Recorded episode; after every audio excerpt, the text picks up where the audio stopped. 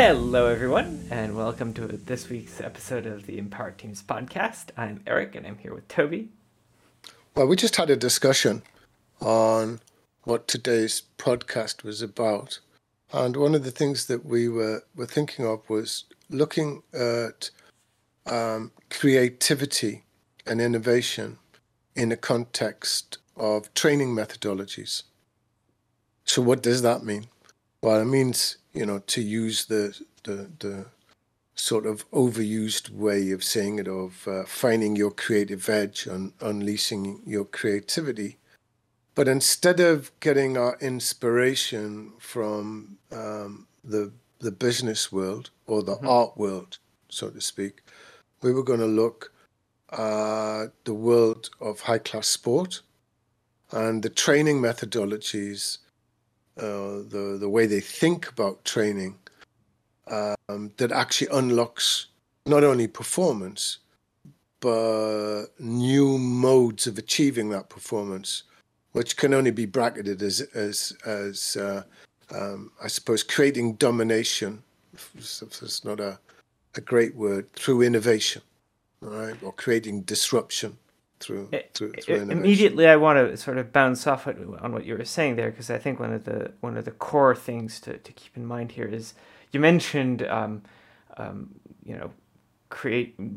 mentioned creativity, and then you mentioned art. I think that one of the things that happens is we have a sort of a cultural bias where we're taught that creativity is this thing that only really exists in the world of art, and we think of creativity as creating artistically, building something, making objects, right? And I think my question here, which is sort of a leading question, is that what you mean by creativity? That's a really good point, Eric, one that we've faced many times before. And perhaps it's one to dig in a bit deeper in, because I think when the terms creativity and innovation are used at its most general level, people just want to run away from it. Because the first instinct they say is, I'm not creative, I'm not innovative, and their negative self-view pulls them back from even thinking that they could be in that direction. And so if we start to look, well, there are two things to start off with, to break down. Creativity in the art world is developed through training. That's the first myth to bust. Yeah. Sure, there are examples of people with incredible talent who appear but like shooting stars, and they're able to do things that are just mind-blowing amazing, right? But there are other people who didn't start with talent but trained themselves to develop new ways of expression. Yeah. Whether that's through music or through art or through theatre or through writing. Right? Yeah. I remember doing a presentation to a human performance consultancy organisation, and we were running workshops where this subject came up. And one guy was really aggressive. I mean, really, really aggressive about this. It must have really touched something within him, because there we were teaching how to draw an upside-down horse, right? Which is a subject. But anyway, it's a way, why is it upside down? Because if you turn the object that you're looking at upside down, well, it actually disengages your 3D VR processing in your head, and you're just looking at the lines. And instead of seeing patterns, you just see shapes, basically. Yeah. And you draw that, and then suddenly when you step back, you see, okay, I've got a horse. So what I first said was to get people to see that it's just a matter of training, was you get them to draw a horse first, and it is what it is. There's varying degrees of trying, and then you get them to do the exercise, and within half an hour, they've learned technique that allows them to draw a horse. Yeah. And after a while, through training, it can become freehand. But this guy, what he was actually saying was, the original drawing was, from his point of view, the most creative. And I have to say, I was I was lost for words. Mm-hmm. Because what he was emphasizing was the creativity is the first thing that you do without any training. And I said to him, you know, we live in Paris. I said, you go to the Louvre Museum, you walk upstairs to where all these incredible paintings are, and what do you see? You see people of all generation sitting with an easel, right? And if you go and ask them what they're doing, they'll tell you. And they are focused on training, on learning one color. That's it. Weeks on end to reproduce one color again and again and again. Yeah. And then when you start to then dig underneath a little bit more, you'll see that there's lots of, I'm going to use the word, skillful means. Ways that, for example, some artists will use a window that actually will draw an object on a pane of glass, all right, what they're looking at, to give them the perspective. Okay. But isn't that cheating? Isn't that cheating then? Yeah, who cares, right? No, but it's not cheating. Yeah, it's, exactly. It's right. It's not who cares. It's a tool. It's a tool to reach an objective. Right.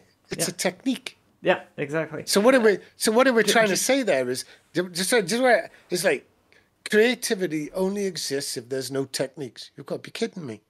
Yeah. So you know what I mean? What do you spend 4 years at art school doing? I think that's one of the interesting things. I've actually met quite a few artists, and one of the things that I've heard multiple times is artists literally saying that they hate people saying with, you know, stars in their eyes, "Oh my God, you're so talented," specifically because this notion of talent is something that you're supposed to just have innately instead of something you train. And they will focus on saying, "No, I'm not talented. I learned this. I worked on it. I achieved this by learning it, by learning to do it." So when we take Kobe Bryant, James LeBron, and the others, and they talk about, well, how did we get to this high level of performance? And they're like, because we failed. But then people say, "Oh yeah, but like, well, you mean they failed, but they must, it's like they had talent in order to get there." Well, no, they didn't. They had determination, they had resilience, they had endurance, they never gave up, right? What are we going to say? All of these make talent? Yeah. You know, because... I guess another way to put it would be to say that, you know, if you want to remove the word talent, you could say that they have a base ability. You know, in terms of sports, it would be like your base ability to achieve a certain level of physical prowess. Not everyone has the same, but you know, even if you're not like a perfect, you know, fit for a given sport, it doesn't mean you can't get good at that sport. It just means it'll be a bit harder. It'll take more work, right? Well, it's and that's the thing to look at. Like for many years, I did martial arts and trained with black belts.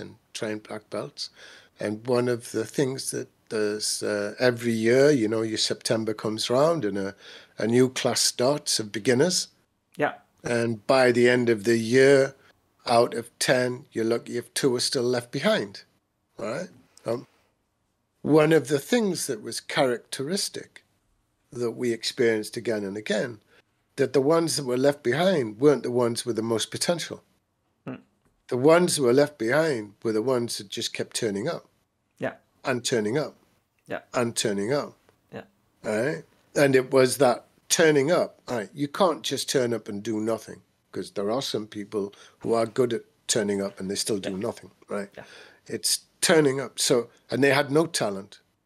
I mean, when I started in martial arts, not that I had no talent whatsoever, zero, zilch. All right. I know that if I'm going to get at something physical, that I have to keep going and failing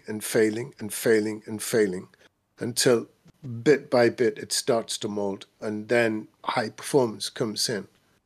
So I suppose one of the things, well, I wanted to come back to this definition of creativity. No, I'd say, so what are the ways that we can help people in business teams in particular understand the concept of creativity. If creativity's got such a negative, black hole gravitational force about it that it says, oh no, that's not me, I can't possibly do it. We say, well, actually, what creativity is about creating alternatives. And the person that pioneered this is Edward de Bono. Yeah. Instead of thinking of innovation, instead of doing that, which are, trap you by those very words. Yeah, right? People get in their head about the concepts, right? Which is what you were just saying. Yeah. I'm not talented. You're missing 10 years it take me to get. There's that crazy story we've told a few times where there's a famous musician and he's blind in the US, and he was commissioned to write the opening to a big event in New York, okay. Right? So, and it's he went home. He had a steak, he had a beer, put his stuff to one side, and he, and he wrote it. He wrote it out. It took him half an hour. He went back, said, here it is, etc. People are going like, wow, same thing. So talented. Yeah. He said, I'm really talented. Yeah, 40 years to do it in 30 minutes. Yeah. That's right. Yeah, it took me 40 years to do that. Yeah, right, and that's absolutely. So when we come to business world, then, right? Mm-hmm. I'm like, we just had this presentation 2 weeks ago with a consultancy when they were still in shock because we suggested that really. Training once a year is not a good idea for soft skills, and they weren't too pleased at our recommendation. Was do you remember? So it's you train once a year, and you think you're going to get it in an area that is so hard to build, communication, planning, execution. Creative thinking, problem solving. You train once a year, and you're going to expect high performance. Yeah, isn't that also sort of a result of training having been, sort of relegated to the realm of almost technocratic, box checking? We have to train people. Okay, so we're going to get everyone trained. We need to tick the training box, and the amount of training, the actual outcomes and results of that training are completely irrelevant to getting that box checked and just making sure that, someone in HR is going to be happy, or someone in the, up in your hierarchy is going to be happy that you reported that everyone's been trained. And it's sort of, it seems to be the prevalent, maybe not mindset, but system, right? Even people who don't really think that way or who don't want to be that way, that's sort of the system that they're working within, regardless, most big businesses. That seems to me that you have executive coaches, mm-hmm. you have trainers, they all mirror the sports world. But they have nothing to do with high performance. It's just that it's like, I don't know, we're doing The Emperor's Got No Clothes here, but we sit there and you and I and the rest of the team and our partners, and we listen to clients talk, and it's like, if you were a sports team, you'd give up. It's like, I can't even, do you know what I mean? It's like, seriously, right? Yeah. So we know, right, that the new business model is focused around soft skills, power skills, mm-hmm. okay, and new technologies. Yeah. Because whatever's coming down the line, and we talk about scientific revolution, we talk about technological revolution, and everybody says, yeah, but digital's done, Digital hasn't even begun. Yeah. Digital hasn't even begun, It's like you have a foretaste of what digital is going to be. And I think to sort of give maybe a few examples just to get people in the right mindset here,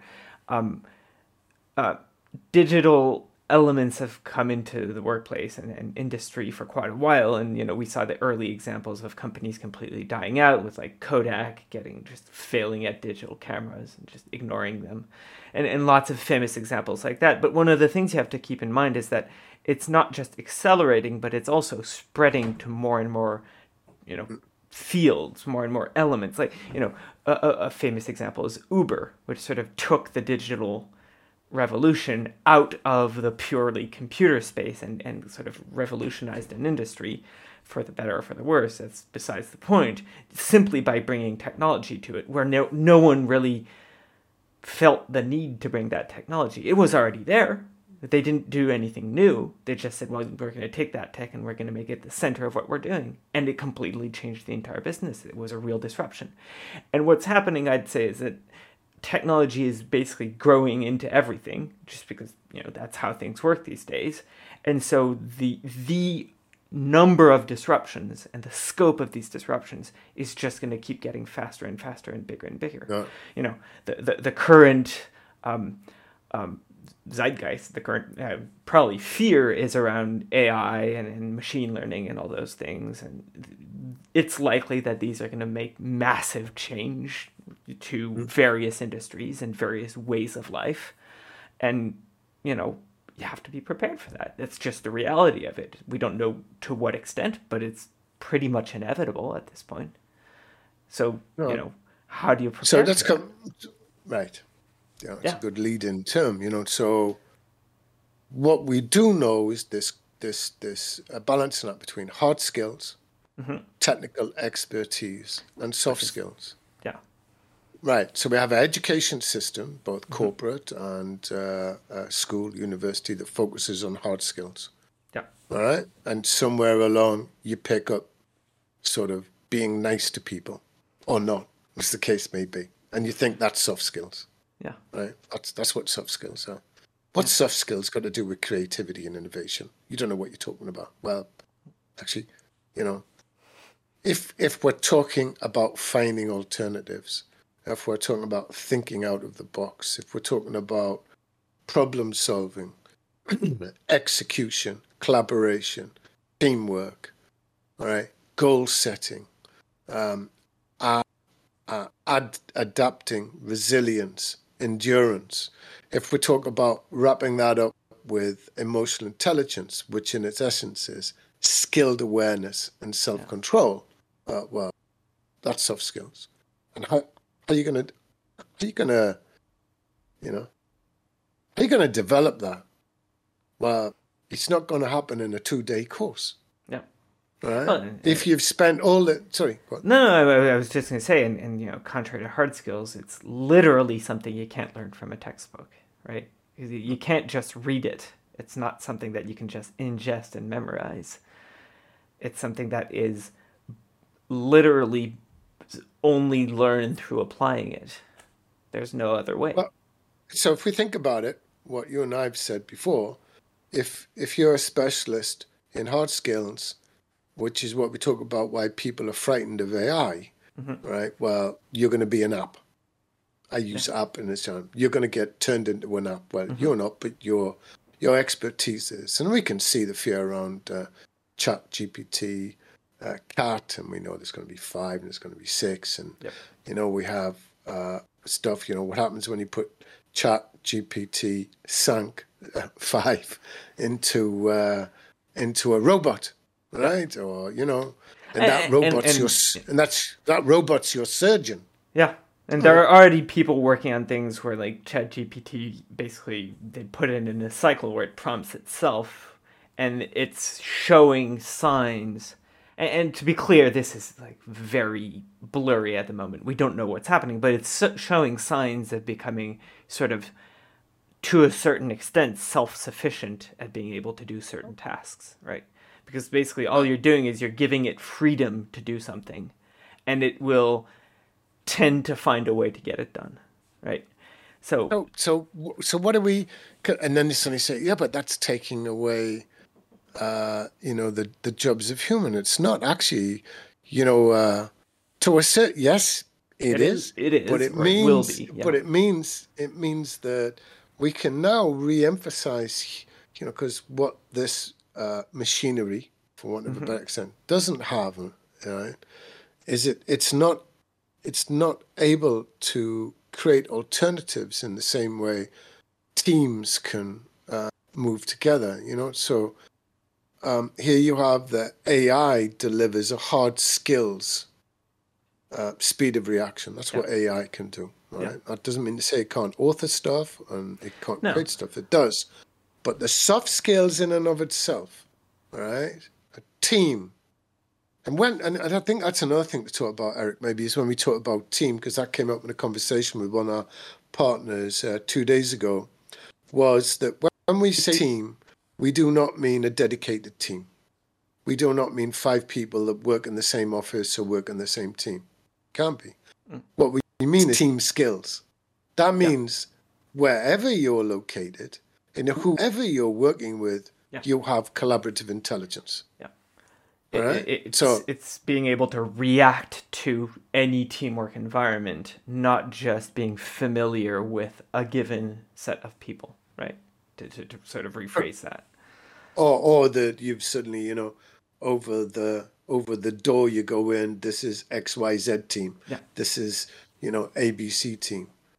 You know, because what is the team going to face? Particularly if it's multidisciplinary and it comes from a team can be made up that's from multiple departments, multiple organizations. When you come together, all right, how do you collaborate with emotional intelligence? Well, why do we use the word emotional intelligence? Because the group should have a self awareness, and the group should have control, in that it has a radar of how it learns to adapt. It's what's used as by Josh Bersin and others out there as change agility. Okay. And that ability to mobilize yourself as a force against the circumstances as they change. And what you just described, scientific, technological, and digital, that's coming, means you're constantly having to move. Because the other thing that goes with that collaborative intelligence is immersive intelligence, you know. So there's you and I know we've been we would argue that to a larger or lesser degree, most organizations at a senior level do not have any immersive intelligence whatsoever, or it's pretty limited. It's almost a sort of a self-fulfilling prophecy that in order to reach, you know, the scale and scope of a large company, and especially to be sort of at the head of that type of organization, you literally have to spend so much time building foundations that you're stuck in place. You're rooted in place and unable to adapt and evolve. It's not always true, but it happens often enough that it's basically the standard procedure. And so large companies are blind to are completely unaware of their inability to adapt and change and be agile in the, you know, not just in the agile methodology, but in the broad sense of the term, be reactive. So I guess is another way. So if we want the technical term, the posh word for that is skilled incompetence. Yeah, it's limited in capacity. You know, throw another one there. There's a groupthink that takes place that prevents the group from functioning, right, at a high level. Yeah. Somehow, when we put people within a group, right, we know the level that they operate, you know, is well below the level of collective intelligence that it should do. What takes place is negative emotions within the team, you know. So we know that if you want to unleash these teams, they have to focus on unlocking the fear, uncertainty, and doubt to allow people to make mistakes. So, you know, let's peel back to this Kobe Bryant example that I really liked. But he's not the only person to think like that, but he's really, you know, took it to a new level.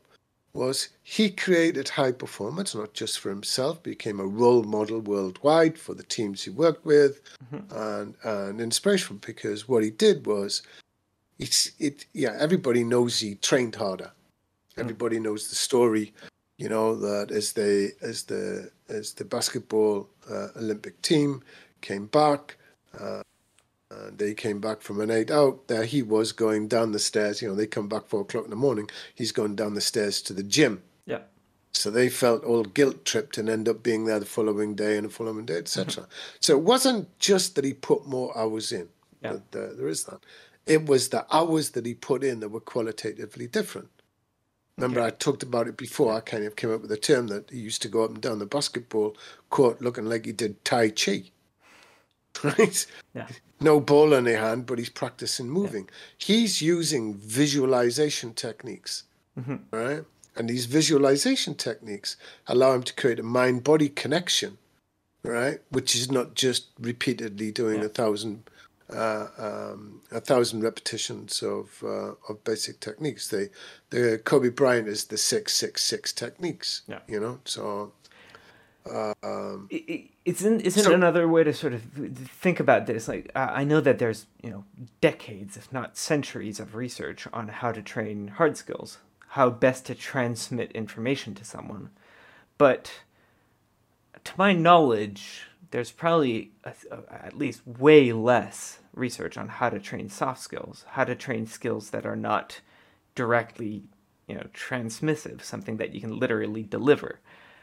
And so I guess what the question is, basically, he found ways, he looked for and found ways to train these intangible skills, and that's what gave him the edge. That's what allowed him to train teamwork and, you know, his specific abilities and that sort of stuff. So I guess what we're asking here is, you know, what are the ways and the disciplines that you can apply to train soft skills? I'm generalizing, but it's pretty good. I think one of the key things is if you come back to this idea of the classical education approach is exam-based. Yeah. And what that means is you acquire knowledge in a non-permanent way, because once you've done the exam, it no longer stays with you. Yep. And not just that, but our mind has a tendency to dislike acquiring knowledge for the sake of acquiring knowledge. But we have built-in systems that make us love and adore figuring things out ourselves, right? And so we know for a fact that if you choose to learn something, you'll learn it way better and way faster. So the question is how to make you choose, right? How to make you want that. Well, that means then, you know, you come back to something where we talk about that if we're talking about teamwork, that you have to start, you have to have a paradigm shift. You have to talk about shared purpose. Mm-hmm. You have to talk about a growth mindset. Okay. Right? Yeah. In that, you have to talk about community. Yeah. You know, because here what you're doing is you're saying that the people who are working with me, for me, a part of it, you know, you're investing in them. And to a lot of extent, that means we have to move away from the corporate slavery model that exists, that you're just a number. Yeah. You come in and go out, you have a set of skills, they have a sell-by date, and, you know, and you come in, I plug you in, you do your job, you leave. Yeah. That's and it. Here, everyone resents everyone and the tasks that they're assigned to, basically. Well, there literally is a sell-by date on this model, and we can see it fast coming, because those jobs that we're talking about are fast being replaced by some form of digital app. Yeah. I'm trying to use app. And when that's not the case, there's some sort of a, you know, more agile, either startup or just a bit leaner, you know, competitor that comes around and finds a more efficient, better, and either cheaper or more powerful way of doing it, and just, you know, applies that another model, which typically is the model you're talking about, right? Yeah, 5 people in a garage with some coding knowledge are going to going to do you some damage if you're focused on hard skills. But let's peel back, just back to the Kobe Bryant thing. So what happened was he realized that by, year one, year two, year three, his competitive performance was so far in advance of the peers that he was competing with that it was mind-blowing over a period of time. Yeah. So let's just look at the skills gap within teams and organizations. They don't train. And let's be really clear for those that are listening, what we're not talking about is team building. Please understand this. Team building, where you go for a happy day out, happy 2 days out, it's got nothing to do with teamwork training. It's got nothing to do with it. I actually had a very interesting chat with a friend of mine not too long ago who works in a very traditional corporate environment, which she often jokingly refers to as being similar to the Scranton headquarters in the series The Office, the U.S. version, right? And so she works in that sort of environment. And she said that when they go and do team building, it's basically the best way to start tolerating your coworkers a bit better. That's the whole point. It's just about not hating everyone. I mean, you've never been on one of these, but my God, it's truth. You want to. Yeah. So I mean, so that's really not the teamwork and teamwork training we're talking about. It's not just having fun. No, we're talking about power skills. And so when we talk about power skills, one of the things, for those who are listening, what do we do is we're focused on teamwork, on getting people to be able to utilize teamwork skills in all sorts of different environments, so that you can create high performance. What we mean by high performance is that you can set goals, all right? You can collaborate intelligently, you can solve problems at speed, and you can execute plans, and you can prototype. So what's interesting is when you go to a museum and you go and watch an artist, and then you see the 1,500 drawings they did to get this painting. Yeah. But nobody takes on board the 1,500 drawings they did to get this painting was training. Yeah. No, they were just practicing. They were, and the other 1,500 drawings they did, the one before that, and the one before that, and the one before that, to create this. What do we call that? We call that prototyping. We call that iterative development. So within our simulations that we've created, what we're talking about is that you are regularly training, right, as a team to develop. To build and maintain, and to continue develop, build and maintain soft skills. A 2-day course not going to fix it. Neither is 1 year's training. You are not going to become a black belt in soft skills in 1 year. Yeah, I reckon takes 5 years. All right, to get your black intensive belt. Regular training. Yeah. Yeah. Well, in the business world, regular would be intensive. I think what's interesting is that typically, one of the first questions we get when we start discussing our simulation with clients is, how long do you have to train for, right? It's that thing where we always throw the question back at them and say, well, how long do you have to train for? To get good at something, right? And they never know, because for them, they're used to having to fill in a form and to say, we're going to set everyone up for 4 hours of training. That's not the point. It's to create an ecosystem, right, where people go out and train. The amount of time is not as important as just creating that mindset within the company where going out to train is what you do in order to progress further and progress the team and the company forward, right? I never think of it like this. I just had that thought as you were talking about, we talk about power skills. So if you don't training on it, you're powerless with skills. You're powerless. Yeah. All right? You're at the mercy of the riptides that are coming towards you. All right. And there's, you know, we talk about building resilience, but resilience means that you've got some resources to be able to deal with what's going to be fear, uncertainty, and doubt. Without a doubt about it, you're going to, you know, right? And, you know, we then say that if you're powerless, the reason that you're powerless is because you haven't thought through the process of skill acquisition. You know. So I suppose as we're coming to the end of the podcast now, what are the key things that we're trying to say is that you've got to prioritize your. That's what Kobe Bryant. You've got to prioritize training strategies. Mm-hmm. Your training strategies are going to equal the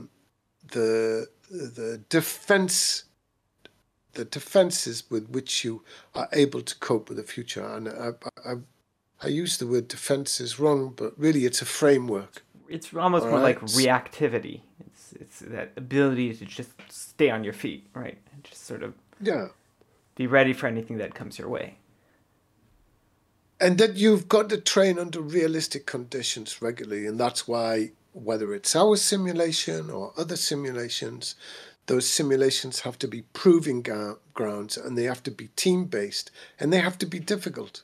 Yeah. It's no point training where it's easy, because nobody's going to improve. And that's, you know, one of the fallacies I think we talked about in the last podcast.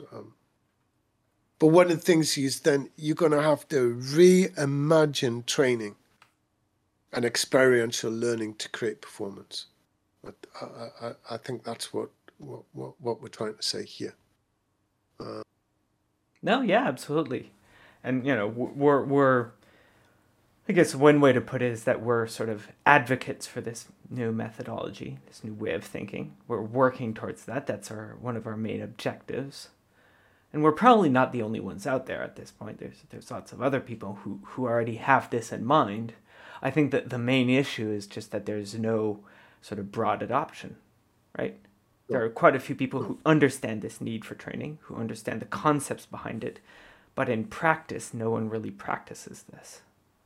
No, they do. They're in the trap of thinking about it.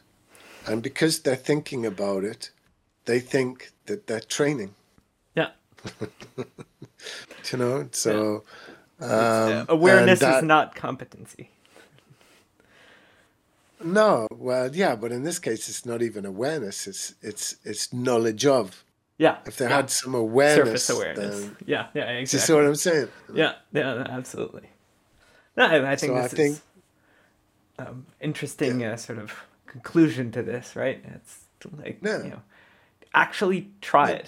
Don't just think about it. Well, So what we're talking about here is that you're gonna, you know, creativity is gonna be your edge. That's gonna be your competitive advantage. And really what we're talking about is the ability to create alternatives at speed. Mm-hmm. It's gonna be driven by power skills. And that your obstacle that's gonna be this is learned incapacity. Mm-hmm. Right? Skilled unawareness. Yep. You unlock this by training regularly, by developing skilled awareness, by developing self-control, by developing a team radar, by developing collaborative intelligence and immersive intelligence, you know. Whilst we are specialists in this, there are other organizations out there, and you should, you know, search them out. Absolutely. So I'd like to say thank you. Well, thank you. Eric. Yeah. You know. And thanks to our listeners. It's always like last time. You know, we'd love to hear about what you have to say about this. If you have any interesting anecdotes or things to share, articles, it's great to sort of start a discussion, and you know we can get back to you and update our point of view. And like and subscribe. You know the gist. And please, we'll see you next week, right? Yep. See you on the next one. Thank you very much. Bye.